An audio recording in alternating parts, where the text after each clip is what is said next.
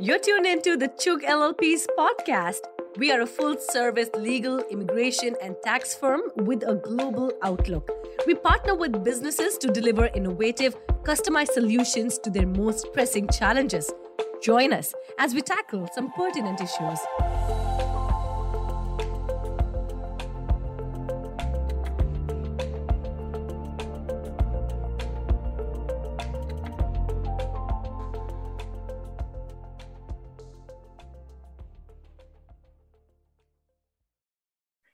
Everyone. My name is Navdeep Turmiamber. I am a senior partner and uh, an immigration attorney with the Chugh firm based in Santa Clara, California. So, what we will be covering today? Um, just to give an overview about uh, employment-based green cards, uh, you know, in the past, uh, I have covered downgrade of I-140 and uh, filing 485 so we thought we would cover some of the topics related to green cards uh, because a lot of my clients had questions. So I thought it would be helpful if we can answer some common questions we get from our clients related to downgrade I-140 and 485%. And if we have time, we'll cover some other questions. Also, just a disclaimer, I would like to provide a quick disclaimer that this event does not create an attorney-client relationship and does not constitute legal advice. It is intended for general information purposes only. All information in this webinar should be independently verified before acted upon. So now let's get started.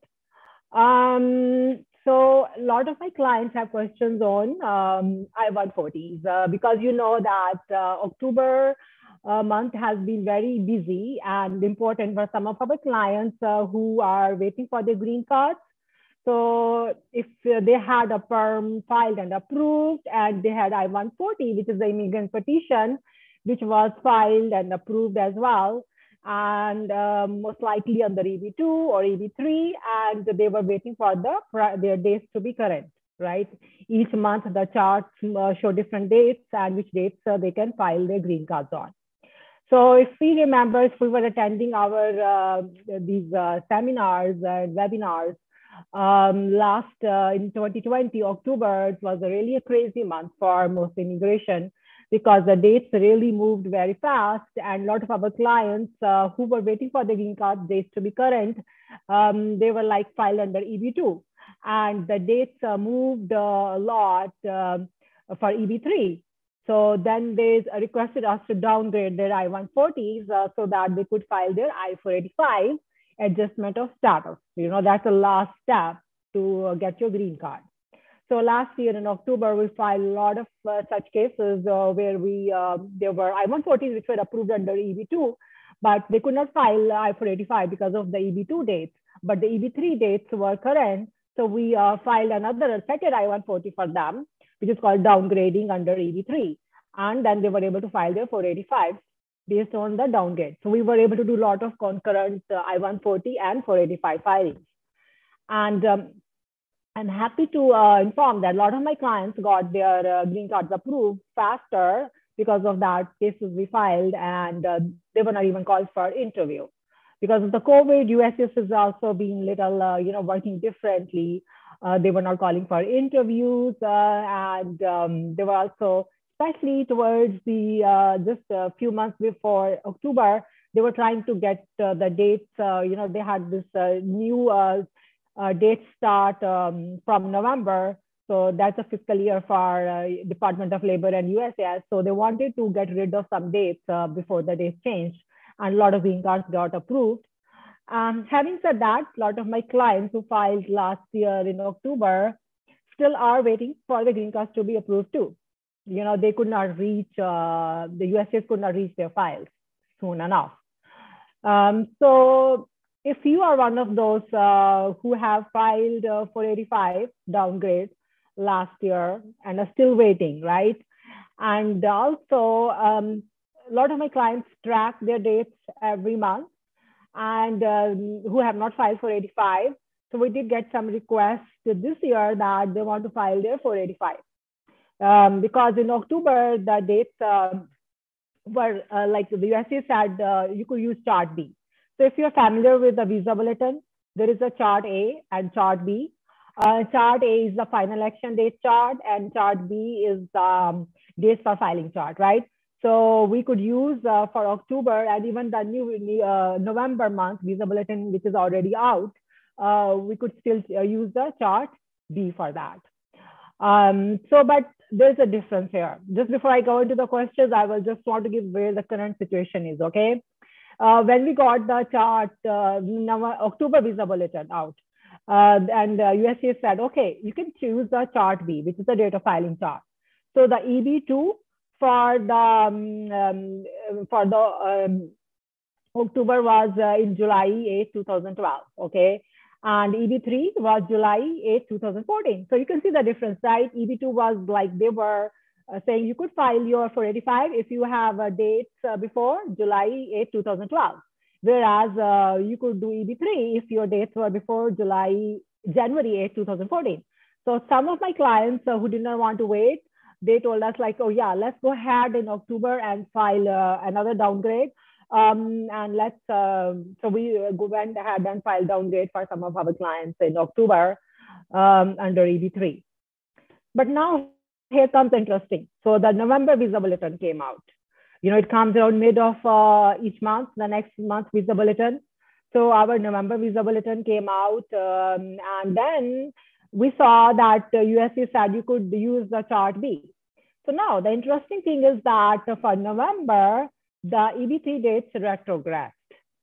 So, you know, for uh, October, the EB3 dates were uh, Jan 2014, but in November, they're saying you can file 485 only if your dates are going to be Jan um, 2012. So from 2014, it went back to 2012. So now some of my clients are like, uh, okay, the dates are retrogressing. I'm not sure we want to file EB3 downgrade anymore. So I've not filed, okay? And so they want to wait. Uh, because uh, these clients who have uh, EB2 approved already, right? And for the November month, the EB2 is um, basically um, saying uh, you can do 2013, okay? Um, Jan 2013. So these clients don't really need to downgrade. So if their dates are going to be current in uh, Jan, uh, if they have a date before Jan 2013, they could file their 485 directly under their EB2. So that's why if you are one of those situations who uh, were going to file downgrade in October um, or were waiting for November visa bulletin and now you know what the dates are, you know, USCIS still says we can use chart B and um, you can see where your date stands. So accordingly, um, you know, you can file under EB2, or if you think it will still help you to downgrade, which may not because November is retrogressed. And also another question, which actually now let's come back some questions which I get. So just to be uh, clear, even if you can file your 485 based on chart B, let's see, you know, uh, you have a date which is showing you are ahead in chart B, you can file it. But USCIS may not really approve your uh, 485 till your dates are sometimes they say each month, right? They can use chart A. So if they use chart A, then they will just only work on the cases which are current as per chart A. So sometimes your 485 may just be pending there. The benefit you do get is that uh, you can file an EAD, which is employment authorization, or uh, you can file a 485, uh, sorry, um, advance parole, which is a travel document. So now, uh, since we talked about all this background, how the dates were, how you decide if you can do your uh, 485 based on EB3 or EB2, um, let's come to some questions. Uh, so some of my clients who file I-140, they say, should I do premium processing for my I-140? What are the benefits? Um, yes, the benefits of filing uh, premium processing is that uh, I-140, you will get approval faster. So normally you will get it in within around two weeks if there's no RFE, okay? But if it's a downgrade case, if are filing a downgrade I-140 along with the 485, if you are one of those in October, this month, we are still filing some downgrade cases, okay? And if you want your 485 to be filed along with your I-140, we do not recommend doing premium same time. Because there is a chance that um, USCIS may reject your I-140 because the second I-140 you're filing um, we are using a copy of the perm, certified perm, okay? Because the original perm was. So uh, just to um, uh, start, sorry, we were in the middle of doing the premium, right? So if we are doing that, um, if you're doing downgrade, we recommend not to uh, not to do as a premium. Um, because your IVA 485 can be deducted uh, if you, there's no original perm um, included in it, um, which we don't want to take a chance. So we always recommend our clients that uh, let's uh, just file regular. And once you get the receipt of uh, I-140, we can try to convert premium at that stage, okay? Because at least you will not get your 485 rejected out front in the mailroom, um, which has worked for us. Uh, cases which we have filed, uh, we get the receipt.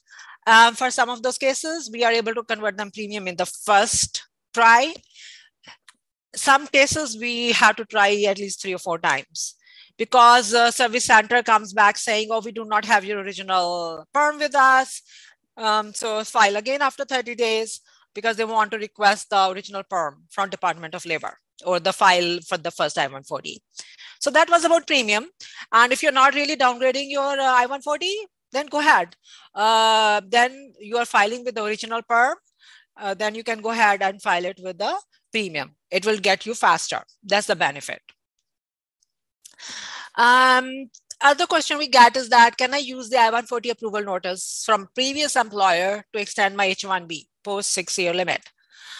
Yes, if you had H-1B approved, uh, um, sorry, if you had I-140 approved, uh, even if you changed employer after filing your I-140, and uh, you could use that uh, I-140 uh, to get your uh, seventh year extension with your new employer, you know, because I-140 is for the future. So the assumption is that you're going to go back to that employer at some point, right? Um, unless you start a new uh, perm process with a new employer. So I-140 is for future. You could always change your employer and uh, you could go back to your I-140 employer because it's a future green card. But if you decide you don't want to go ahead and uh, you still want to use that I-140, then you will have to uh, file a perm and then file I-140 through the new employer. And you can request uh, to recapture your date from the I-140, your priority date from the I-140. Yes, you could do that. We just have to start the whole process again. Um, just to here, I just want to throw that if you already had a 485 uh, filed pending for 180 days or more, then you know you could just uh, do um, AC21 and you could move to a new employer based on that 485 as long as they are ready to take over your 485 process, they will have to submit supplement J. You know, you will have to submit with their signature at one place and uh, show that uh, you have uh, changed your employer and you want to take that benefit. So that's very much possible. Um, another question that can I switch to consular processing after I relocate back to India and continue my green card application? So let's see situation here. You already filed 485 here, which is pending. And somehow the situation with your job or your personal or family situation requires you to move back home. Like let's take example, India, okay? Um, so what are you going to do with your 485, which is filed here? If you're just going traveling for one or two per month, that's a different situation, okay? You just use your uh, advance parole to travel and come back because your home, your residence is still in the US. You have, so once you file 45, you should be maintaining your residence in the US. Um, you should be working here in the US as well, okay? Um, so in intermittent travel like that is fine. But if you have a situation that you really need to move, you're not going to maintain your residence in the US and you're not going to be working in the US, you're going to move back to home country like India, then your 485 process cannot continue. Uh, because uh, you have to be basically staying here. That's the whole 485 processes. So then you should be converting your 485, the process green card should be converted to consular process. But here's the thing, you're going to lose your 485 fees, okay? You cannot get it back. And you cannot just uh, tell the consulates that, oh, please uh, use my 485 fees and transfer it to the consular process. Um, that will not happen either. Um, so in order to happen that, you will have to uh, have your I-140 file transferred to the National Visa Center, okay? So for that, it's a little lengthier process. uh, you'll have to file 824, uh, Form 824. And after 824, it takes uh, some time to get approved. It can take months or a year. After 824, the file goes to National Visa Center. And after the file goes to National Visa Center, it will um, NVC, which is uh, they'll contact you that we have received your file and we understand that you want to do consular processing. And in that case, uh, they will uh, ask you to submit some fees and you have to do new forms, which can be done as a consular process. So you have to start that whole consular process uh, from the beginning, uh, which will add more time uh, just be prepared for that. So you have to, when you take this decision that you want to do continue 485, if possible, you know, that's the best way to do if your family situation or your employment situation uh, allows you. Uh, but if there's not an option, you have to move back, then you will have to start the consular process and you're going to have to pay new fees. Um, along with that, you will have to also, you know, submit new documents. There are more documents needed at the consular process you have to uh, submit all those documents and just be prepared. It's going to take more time, but it is possible. Um, so another question, any negative impact on my AOS if I re relocate back to India? You know, this is the same thing. Yes, it's going to have a negative impact. If you're relocating back to India, then uh, you should um, just think that you're going to lose your I-485 and you have to just start your consular process again. Uh, one other question which we get is that I have been waiting for my days to be current for years. What can I do to expedite the GC process and secure my US permanent residency? Um, so if you are in that situation, your 485 is already filed, okay? And you're just waiting for the days to be current. Nothing much you can do in that case. You have to just wait for your days to be current. Um, nothing can be done. But if you have not filed your 485, you know you are one of those uh, some clients we have which are waiting for the dates to be current and i-140 is approved but they can file for 85 once the dates are current. You still have to wait for the dates to be current. You know you can do is uh, you can watch your uh, monthly visa bulletin by where the dates are but it should be prepared less uh, it takes us time sometimes let's see the dates are current and our clients say okay i want to start my 485 process there are a lot of documentation which are involved in 485 process and it can take time to get those so yes if you are waiting for filing 485 I would recommend that you start working on the documents, uh, which I can list some now. Important ones are your birth certificates. A lot of time we get stuck at the birth certificate stage. You know, if you do not have a birth certificate, if you have a good birth certificate issued by the uh, local authority, which would be municipal corporation of the jurisdiction where you were born, you are good. You know, even if you do not have a name, which I'll come to later, but you have a birth certificate, that's what we're going to use to submit with your 485. And if you do not have a birth certificate due to some reason or you lost it, you should work on getting that because that can take months sometimes and you know things don't work very fast with the government, right? Back home, they can take forever. Offices can be closed or they just take forever to get the records. So please work on getting your birth certificate, whichever place you were born on. It has to be from the government authority uh, with their seal, their signatures, and on their letterhead, a proper birth document. Have that for each family member you plan to do 485. If you have a child who's US born, you don't need to file 485 for them nothing needed for them. But your spouse and your children uh, who have to file 485, make sure you have birth certificates for each of them. And if you do not have a birth certificate, then what do you do? Um, first is let's try to get that birth certificate. And uh, if you do not have, you cannot get it, uh, then you need to get a non-availability of birth certificate from the local authority it cannot be from the consular. You know, sometimes clients ask me, "Oh, can I get from the U.S. Consul, uh, Indian consulate here in the U.S.?" Or um, no, USCIS uh, will not accept those. Uh, you have to get it from the government authority in your home country. Uh, the it's a non-availability. Basically, uh, the document says that we checked our records and we cannot find the birth record. So we are just issuing this certificate saying that the birth uh, document is non-available. So we will need that to file your 485 along with that, since you do not have a birth certificate, right? So we need to uh, submit some additional documents. Um, those additional documents would be your uh, record, which shows your date of birth. which can be your vaccination record, uh, can be your school uh, school certificates, right, which show your date of birth. Um, any other records you have which show your date of birth. And we also recommend to get uh, two affidavits uh, from your relatives or friends, family friends, who were present there at the time of your birth.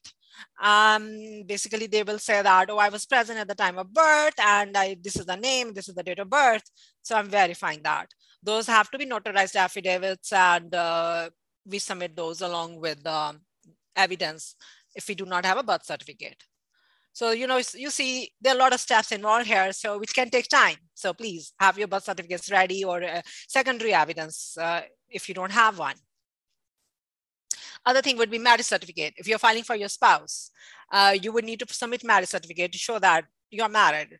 So that make sure you have that. And then that has to be again from the uh, local government. Um, so it cannot be just from a temple, you know, you have to get a proper certificate. So these are the documents which normally take time.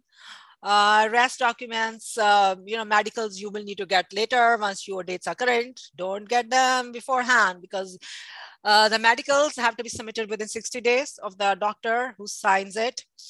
Um, that and the other thing important, last thing I want to say is that now the government requires that you to have COVID vaccine. Um, so to, in order to file for 85, if you have a COVID vaccine, fully vaccinated, two doses, good make sure you are saving that record to submit. And if you did not get one, this is a good time to get your COVID vaccination uh, because we will need to submit that uh, along with your medical record.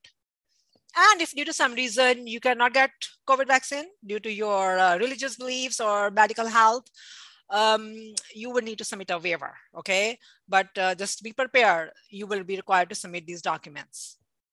So this is things to be prepared, you know, uh, what you can do to be prepared for filing your 485.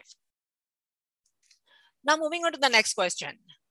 Um, my son has a pending adjustment of status. That is a derivative filing on the employment-based petition from my employer. I filed my adjustment of status when the date is current under Chart B. And now my son will turn 21 years old this month and he is on F1 status.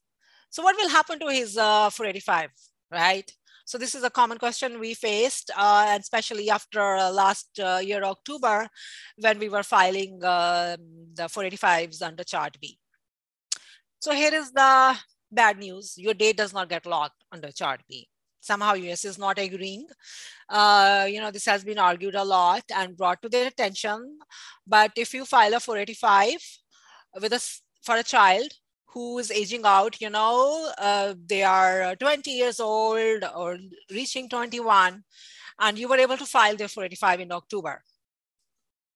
But uh, now, this October, they're already 21, okay, right?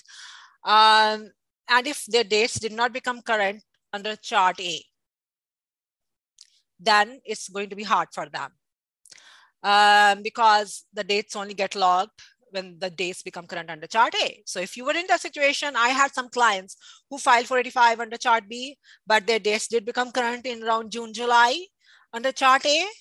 They are good. Their dates logged. They had a 485. So the requirement is you have to file, right? 485, you have to start your green card process within uh, the dates become current. So even if they filed 485 when it was chart B and their dates become current, you know, they didn't really have to do anything. Uh, 485, is already pending and the dates got locked, the age of the child got locked when the dates, let's see, they were um, 20 years and uh, eight months when the dates became current, okay, under chart A.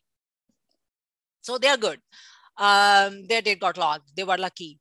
But if you were in that situation that, uh, you know, the dates did not become current for the child under chart A, so, and they already aged out, or they will be aging out before the days current. So then at that point, when the days become current under chart A, you will have to do a calculation of their um, CSPA age. It's called Child Status Protection Act. This uh, act, it's a, we'll need to have a different topic on that. It's a very detailed act. And uh, normally the child's age is calculated under that act. Uh, just to give a quick, um, so it has to be seen uh, how long the I-140 was standing and uh, let's see for I-480 was pending for five months, um, then whatever is the age of the child when the days become current at that age, they will uh, subtract those months or years the for I-140 was uh, pending. And then they will determine what is the age of the child at that point. So if the age is still under 21, they will be covered. But if the uh, age is over 21, they are 485 they'll get denied at some point when they open and start working on the file. So just keep that in mind. Um, I know we are nearing our session, so I just want to quickly wrap it up. And this is, we were talking about the CSPA. Here is the one thing. If you did I-140 under, um, want to do premium, right? Uh, but your child is aging out. So it's not going to help you to file your I-140 premium because under premium, your I-140 may get approved in two weeks. So you will be able to subtract only two weeks from your child's age. So in CSPA, it helps that uh, the child's age, um, you can subtract the more time, right? So your I-140 should be pending longer. It will help it's pending one year, two year, even better we haven't seen I-140s which are pending for two years, unfortunately, unless there's some issue there or RFE comes. Normally, they'll get approved within a year, around about that time. So let your I-140 be pending longer time so that time can be subtracted from your 480 uh, CSPA age calculation. So I think uh, we have to uh, quickly wrap this up. Uh, we'll have to address uh, the questions some later time. If you have any other questions, you can always uh, email those to us, uh, you know, at info at chugh.com, or you can even uh, um, feel free to email those to me um, at navdeep at chugh.com. It's N-A-V-D-E-E-P at chugh.com. Thank you so much.